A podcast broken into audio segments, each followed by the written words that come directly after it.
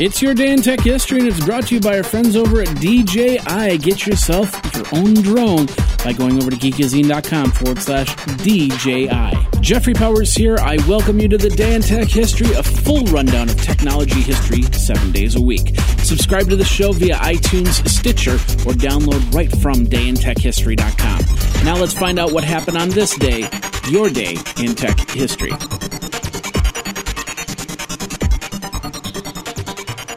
May 26th.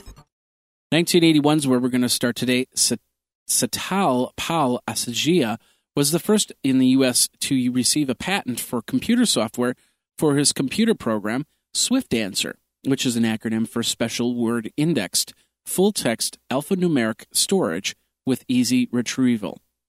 That allowed users to basically retrieve narrative information from computers in a human manner. 1984. Houston, Texas, 14 top scorers from 14 regions of the U.S. compete in the Grand National Finals of Konami's track and field arcade game.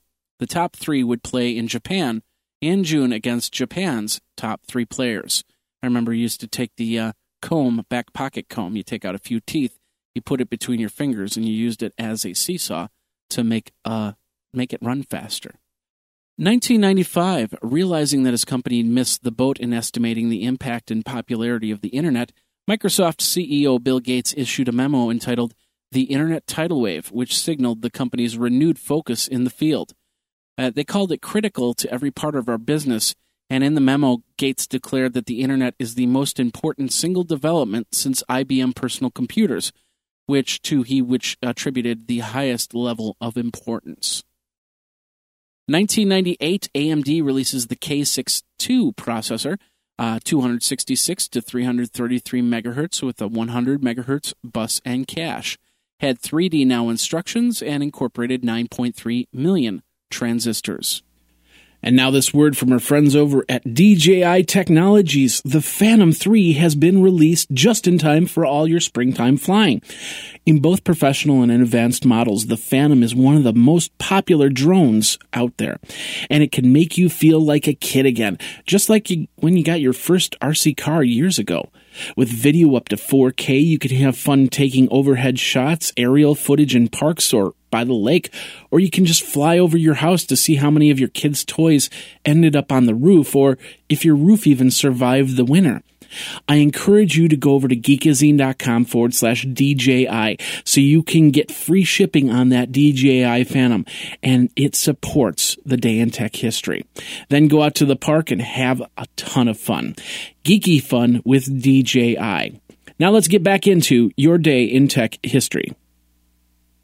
In 2002, the Mars Odyssey finds signs of hu- huge water ice deposits on the planet.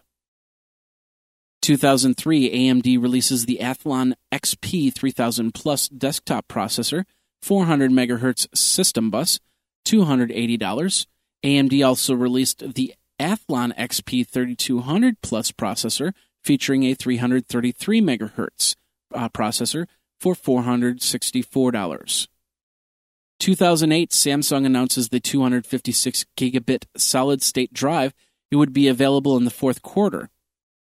Also in 2008, Cisco announces Etch, which is a messaging protocol intended to allow developers to integrate client server applications without the overhead of traditional protocols such as SOAP or SOAP.